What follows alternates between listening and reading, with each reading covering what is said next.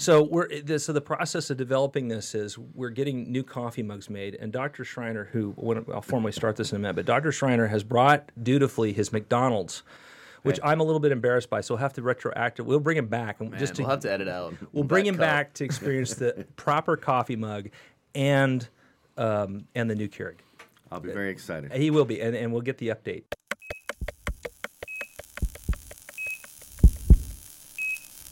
Uh, I'm Dr. Todd Fredericks, Assistant Professor of Family Medicine at The Ohio University Heritage College of Osteopathic Medicine, and this is the Rotations Podcast. And uh, with that, our, uh, our host, Nisarg Bakshi, OMS2. Hello, everyone. Uh, thank you for joining us. My name is Nisarg Bakshi, and as you all know, this is the Rotations Podcast. Uh, today, we're joined by Dr. John Schreiner, the Dean of Admissions and Student Affairs here at OUHCOM.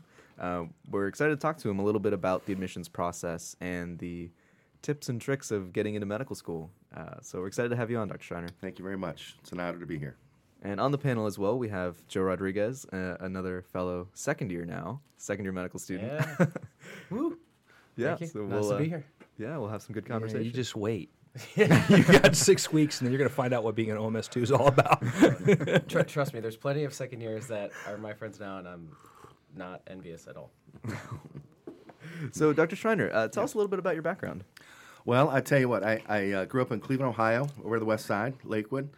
Uh, tough, tough taking that ba- that basketball game last night. Three but nothing. uh, yeah, and so, uh, but to start out on the west side of Cleveland, and uh, did my undergraduate work here at Ohio University.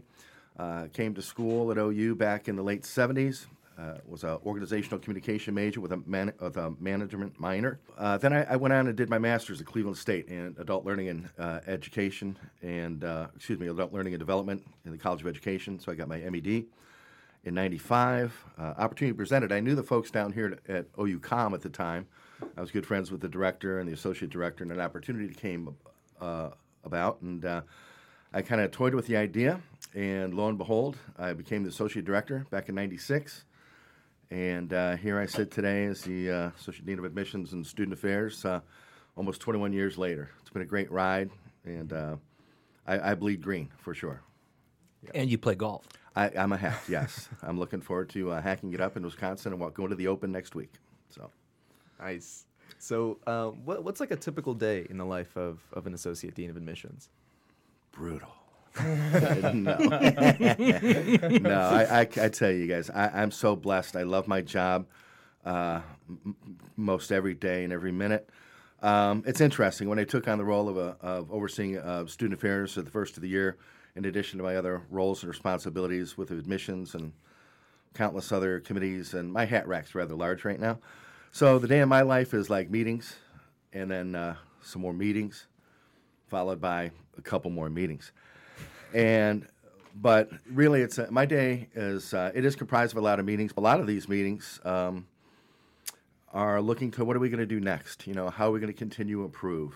Because as you know, the the lead dog always has the best view, and we enjoy a very good view here. And so, uh, to maintain that view, you can't be static. So we're always looking to improve, create greater efficiencies, uh, greater effectiveness, all really with the with the intent of enhancing um, access, the student experience, and great outcomes. And so it's a it's a blast really working with the folks that are right on the cusp of getting to med school, and then of course working with a lot of student groups and uh, that are currently enrolled, and uh, and it's also fun working with a lot of the alum too. Well, I know I speak for all the students when I say we love the level of involvement that you bring. You know, you're, you're always uh, willing to hang out and chat with us for a little bit, despite how busy you are, which is pretty cool. Well, you guys, you guys make my day. I'd rather be talking to you and hanging out and laughing and, and talking about you guys and your aspirations than sitting in meetings or staring at papers or staring at my computer screen all day, which I have a tendency to do. Yeah. so thank you. Sure. Yeah. So the million dollar question, right? Uh, every every pre med wants to know the secret. So, what is the secret to getting into medical school? What is the secret to getting in? I tell you what, you know, and, and my dad told me this a long time ago, and it crosses so many boundaries. Um, it boils down to, to, to two words hard work. And uh, in the admissions office, we have a credo it's always easier to help a student that's helping themselves. So, you know, if you're a candidate that aspires to, to be admitted, you know, if you're working hard, you're achieving academically, you're doing all the right things, which, you know, we're very service oriented medical school here. So we want to make sure that's much a part of the fabric of our students that are coming in or that aspire to attend. So getting out there, making a difference, serving your communities, helping uh, those that really need a helping hand, having all the things we're looking for. So, great experience to know what you're getting into, good clinical experience. Uh, research is always appreciated. Um, you know, having a good depth and breadth of, of sciences, but you don't have to be a science major per se. Um, but those that have a great foundation, those that show great potential, and of course, the one of the most something that's equally important, uh, you know, some of the soft things that we look for that have to quantify. Uh, you've got to be a good person. You know, you've got to have a good heart. You've got to have a good head on your shoulders. You've got to care. You have to be altruistic. Um, you got to be a great communicator too. You know, a, as you all know, uh, whether you're in in the curriculum or delivering the curriculum, Dr. Frederick, um, you've got to be a great communicator because there's so much engagement, whether it's in small groups, CBL, to the collaboration that really is going to lend to success in your medical education and beyond. So, being a great communicator, being a great colleague, being a caring person, that, that's really important to us. So, all of those things. So, if you're doing all of that, there's still no guarantee. but if you're, if you're doing all of that, um, you're positioning yourself really well for serious consideration and hopefully admission. Sure. Uh, so I know Joe here you, uh, didn't take the most traditional path to get into medical school. So No. do you want to talk a little bit about your journey? Yeah. Um, so my journey was, well, my journey was a little different. So you know, most people they go to right out of high school, they go into um, they'll go into pre med program and then and then try to apply. Um, I did that, and then I switched. Actually, right before school started in undergrad, I switched to nursing. So I did nursing school for a year and a half, and then I realized after I was working as a nurse's aide um, in the hospital that that wasn't what I wanted to do, and actually what I wanted to do was medicine. Uh, I've realized, like especially when I start uh, with clinical uh, rotations, and how important a nurse is going to be, even as a physician, and the teamwork that is necessary for them. I'm, I'm glad that because that was my journey, I got to experience that. But I ended up switching uh, back to pre med, got my got an undergraduate degree. I didn't do well enough on my MCAT on my standards, so then um, and actually I applied to med school. I only got into uh, an I got into an overseas school, decided not to attend it, and then I got my master's degree.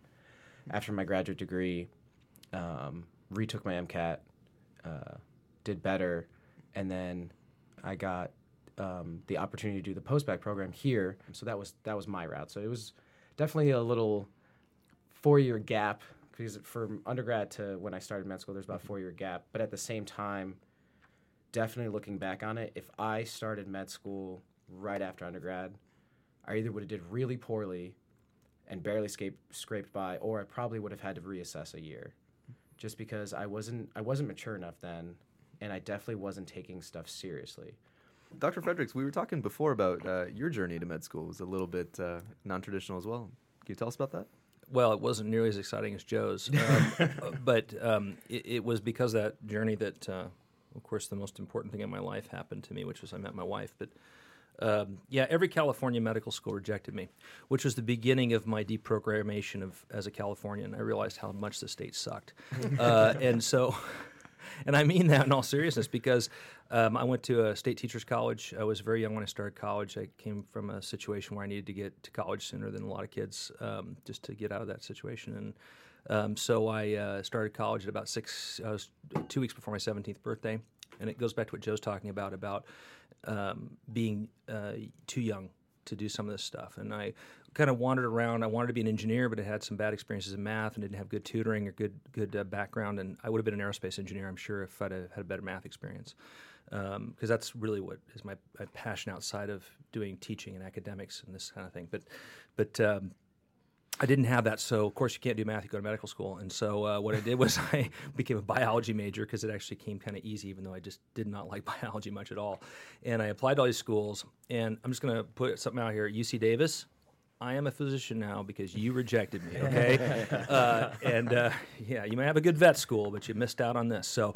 Um, anyway, so I, I, didn't know what to do after I got rejected. So what I did was at that time we didn't have the kind of guidance that we have now. Uh, medical school is a different entity. We didn't have people like Dr. Schreiner saying, "Hey, go do this post-bac thing. Why don't you go do a year of kind of refining and polishing and something that's interesting? Let's look at your stuff again."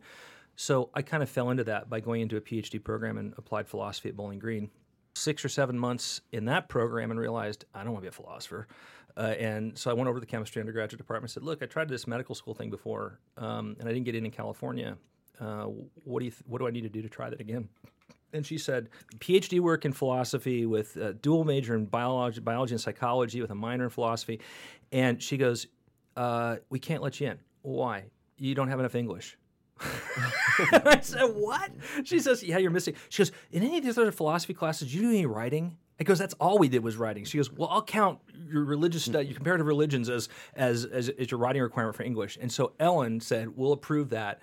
And I hadn't even gotten, we didn't have cell phones that time. I hadn't even gotten back to my office at Bowling Green. And I, uh, they had taken a message from OU saying, Would you come down and go to medical school here? And so um, loyalty engenders loyalty in me. And uh, from that day on, um, I have done nothing but bleed green. And since then, um, every good thing in my professional life has come because the investment that the school made in me. And so you will find very few people that are bigger cheerleaders for Ohio University. I'm impressed by the amount of care that goes into admissions. Uh, I don't, when I do have the opportunity and privilege to sit on the admissions committee, I don't even have to look at the packets because they're so good at screening that you get almost a generic plate every kid looks the same as far as their academic performance, their service commitments. There's a few discriminators there, but it frees us up to really find out about the character of the student. And that for me is someone who really is concerned about who's going to be a doctor. Who do I want taking care of my wife or my kids or myself? That that frees me up because they do such a good job at really putting those packets together and saying this is what we expect to be the standard for you guys to consider. Mm-hmm. That's the baseline. After that, it really becomes person focused. So I'll shut up now. Sorry, Dr. Schreiner, I took so much of your time. no, but that's okay. We'll, we'll continue. I love that. yeah. Yeah. So you know, uh, Dr. Fredericks kind of brought this up uh, with the you know the packets of students. Like, what what is OUHCOM looking for when, when it gets to the specifics of an application? We're talking about MCATs and Yeah. grades and volunteering and research. Yeah, I, I kind of alluded to it a little earlier. We're, you know, I'll tell you what, we're greedy. We want it all, you know, and uh, and you know, looking at, around the table here, I, I can say that that we've got that in all three instances here of the students and former students. And uh, thanks for making me look so good, guys, too. And Thanks for um, accepting us. yeah, you're welcome. Oh yeah. Thanks for giving us a picture. the, the Mutual Admiration Society here. I love it. Um, no, we're, what we're looking for, and, and Dr. Frederick mentioned, you know, you see a somewhat consistent candidate uh, coming to interviews, and, and the consistency involves um, solid metrics. You know, somebody. We, we believe that you can you can have a pretty good chance at predicting future success by looking at past success. So we're looking at the undergraduate, graduate uh, academic track record of a candidate, um, and you know if they've done well, we think they might have the intellect and acumen to handle the rigor and grind of medical school curriculum. Um, we're looking at things such as uh, a bit of a depth and breadth of science, uh, not just the minimum, but maybe some of those additional upper level sciences that are going to maybe expose you to some of the subject matter you're going to see in medical school, so your transition might be a little smoother and your start might be a little more positive. But again, we're looking and we look for trends in grades. You know, sometimes stumble out people stumble out of the gate. Maybe they don't know what they want to do necessarily at the onset. It's always hard to to achieve a goal when you don't have it established at the beginning. Uh, but as Jason mentioned, you know, you kind of realign things. You know that I want to do something pretty, pretty lofty. It's a great inspiration. So then you retool and uh, you really start to put your nose to the grindstone and, and get after it because you know how bad you want it. So we're looking for that as well. It's kind of that that tenacity, that grit, if you will. Uh, but we're also looking for those folks that are carrying compassion, as I mentioned. You know, and it's tough to some, it's tough to quantify um, the soft attributes that are so important in our decision making. Uh, of course, our, our rubric, our interviewing evaluation tool that we use on interview day, captures that, and uh, I can't give too much of that away because then, you know, the listening audience will be able to, to game our our evaluation form and tell us what we want to hear. Uh, but it really does get after the things that um, that we believe lend to a, a good medical student and a fu- and hopefully an outstanding physician. Involvement and activities on the co-curricular extracurricular level are great because it, it, you're building team player skills. You're um, hopefully building uh, solid communication skills. Uh, we look for uh, development of leadership you know we train, we train great physicians but we also train great leaders and so we look for some of those experiences that kind of foster those sorts of characteristics at an undergrad or grad level we're also looking for research you know we're, we're very you know a lot of the DO schools aren't necessarily extremely research oriented. Um, HCOM is, and I think that's a plus for us and for uh, the greater good, uh, discovery of knowledge. And so, if you have research experience, we're going to value that. We're going to want to talk about it. One of your interviewers is probably going to be a biomedical science faculty, so be ready to talk about your research. If you can't, that faculty member is going to think you're probably a liability in the lab instead of an asset. Um, but research is, is certainly valued. You don't have to have research to get in. Uh, let me say that, but it is valued. Uh, we're also looking for, um, again, folks that have that altruistic spirit, and we kind of glean that from some of the activities that you've been involved with, maybe things that have gotten you outside of your comfort zone that are really reaching out to those that need a helping hand. Not so much just helping in the ER, you know, volunteering in the ER. That's great. But we're talking about, you know, getting down there and, you know, folks that they wonder where the next meal's coming from. They don't know where they're sleeping tonight. Um, they just, uh, they don't have much hope. And so we look for those folks that want to reach out and give them hope and help them through the tough times because that's what a physician does. And we're also looking for good letters of recommendation. You know, the faculty that you've worked with over the last, you know, two and three or four years or beyond or whatever, those folks, they've, they've had you in the classroom. They know your, your penchant for, for learning, your zest for trying to, to, to get the most out of your educational experience. And so, uh, and they'll also speak to your personality, maybe your communication skills, or do you play nicely with others in the lab or lecture? So, letters of recommendation are very important as well. Uh, we mentioned communication skills. You know, if, if you can't put a sentence together, or if you do put that sentence together and, you know, every other word is I, me, I, me, me, I, what's medicine going to do for me? Whoa, okay, that's probably going to be a fairly painful interview. Um, and maybe, maybe shorter than, than one would expect. Or longer. Or longer. Or yeah. longer. yeah, true. As you try and tease it out, let's work with me here. Say something positive. Um, we're very vested in our students, and we only want the best for them. And um, so we, we really need to help them along the way, not only academically, but professionally. So we're looking for a lot. Could I say one more thing too? It's a compliment, and I don't think it's gaming. Is diving at the game. I don't think it'll get a gaming.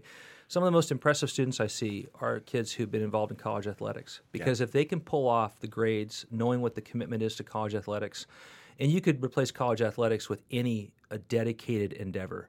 Um, mm-hmm. That shows that you have the ability to time manage, focus and that that has translation into the practice of medicine. There's not, never enough time, and I just say this for you know kids that think, uh, I mean, I got a B, I'm a B plus A minus student and but they've been college athletes.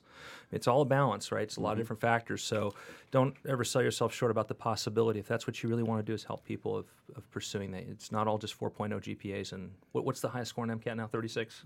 Uh, 528. I, I, don't know the scoring. Yeah, yeah. the new MCAT. so 528 and 4.4, right? I mean, yeah. that's not the necessarily the formula for medical school. Right. Students always ask prospectives, uh, "What are you looking for?" I say, "Well, 4 point and, 4 and 528," uh, and then their jaw drops. I said, "Well, I really haven't seen a 528 yet, but." but you're right, Dr. Frederick. You know, you, you see folks uh, that uh, have been involved with a lot of other things, whether it's uh, athletics uh, and other other passions they pursue. Being able to, to time manage and budget uh, while still working towards that end goal. That's very impressive. Kids who work through college. I oh, mean, yeah. I mean, we value that tremendously. Yeah, it's amazing, yeah. So, how much then does this process uh, vary between different medical schools?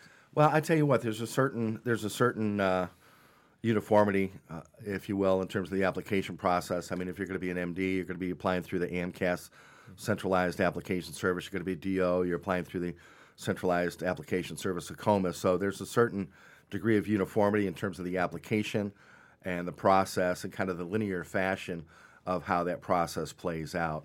You know, how, how folks uh, devise their interview day. There's a lot of different interview formats um, we take a fairly traditional approach of one on one, three one on one interviews with each candidate. Some folks employ a uh, multiple mini interview format. Uh, I'm not really crazy about that. Some maybe have a hybrid. So the interview process can be a little different. Admission process can be different too in terms of notification. We're on a rolling admission, so we interview kids on Fridays. We make our decisions Friday evening, afternoon, and evening. We send that communication to the student Monday morning. Uh, others maybe have batch admissions, so they'll interview kids all fall. Maybe their first uh, admission announcement date will be December 1st. So I, I, know that our folks love the rolling admission. Dr. Frederick, that's why you were able to get a call, you know, shortly after interview day, left on your your probably cassette tape on your phone machine. They didn't even have that. have Someone that. just picked up the Yeah. phone in the hallway and said, "Wrote it down." Wrote it, that's- yeah, that's you're in medical school. What are you doing that for? Congratulations! I, I hope you could read the writing on that note. yeah. But um, so the timing uh, of the rolling admission process, all parties really enjoy that. Candidates love the immediate response, and it helps us plan. So you know we've talked it's on talking about philosophy and, and all these different majors. Uh, what other majors can students apply with? Like, do they have to Oh, be man. biology, chemistry? No, I tell you what, and, and I love this question too because it, it it made me think back of the many many students over the years. Like I said, I've been here going on 21 years, and I've seen a lot of folks. And uh, I think back, I, I remember Karen. She's a Columbia grad. She was a dance major, and uh, she was a rock star. She was incredible. Um, I think of one of my one of my all time favorite grads, uh, Adon, who's uh, a big time ENT over in Dayton now, living the dream as we say. Uh, he was a theater major a non-traditional guy. Jason, kind of like you. He he's been out and done some things. Um, I see accounting majors, finance majors, English majors, philosophy majors, even, and uh, so it's interesting. You, you see, and I, we see a lot of engineers. Um, we've seen some some PTs, PharmDs. The PharmDs are everybody's buddy Oh yeah. uh, when it when it comes to the pharm uh, content. Um, we see folks uh, too, and folks we see coming through with their masters in anatomy. They're everybody's buddy in the lab too. Uh, but we see really great variety. I'd say probably sixty percent of the folks coming through are probably biology or some natural science pre med, you know, tag. Um, but you don't have to be any particular major. Uh, you have to adhere to the core prerequisites that everybody has. Um, and as I mentioned earlier, if you're a non natural science major, psych, philosophy, whatever, um, we require a minimum eight semester hours of biology. That's a minimum. Don't take that literally. We always encourage folks take additional upper level biosciences, kind of broaden that depth and breadth a little bit, and maybe expose yourself to some of the subject matter you're going to see in the first year, and also some of that coursework you'll you'll see will help you with the MCAT. You know, make sure you take your biochem. So yeah, we see a wide variety, which is really awesome. yeah. We love it. The interview interviewers love it, and uh, and the college benefits from that diversity in the class. Sure. There's one last point about that too. So often people are, you know, in high school, I'm going to be a doctor, and I'll tell you this: do not waste your undergraduate education. It's there to get an education, and it's you know if you have to do the additional work in the biological biological sciences, but you want to major in physics because it's what you're really interested in.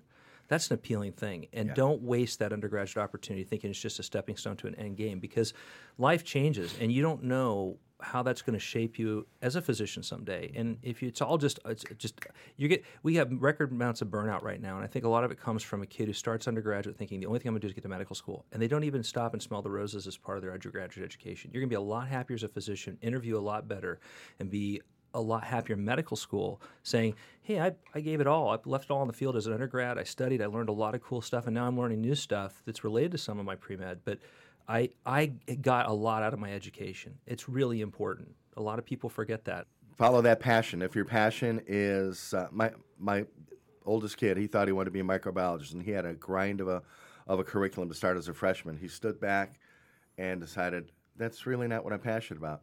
Turns out he's a fine arts sculpture major, living in New York City, living the dream right now. Uh, my starving artist, God bless him. Um, but I, I guess kind of what you're alluding to, Todd, and I agree is you know follow that passion, and if that passion is uh, is sculpture or that passion is philosophy, awesome. That doesn't mean that has to be at the expense of your other passion, which is the pursuit of, of a medical education and practice. So um, yeah, we'll say goodbye for now, but we'll be back shortly. Okay. Uh, yep. Rotations podcast, and uh, we'll, uh, we'll we'll we'll be back.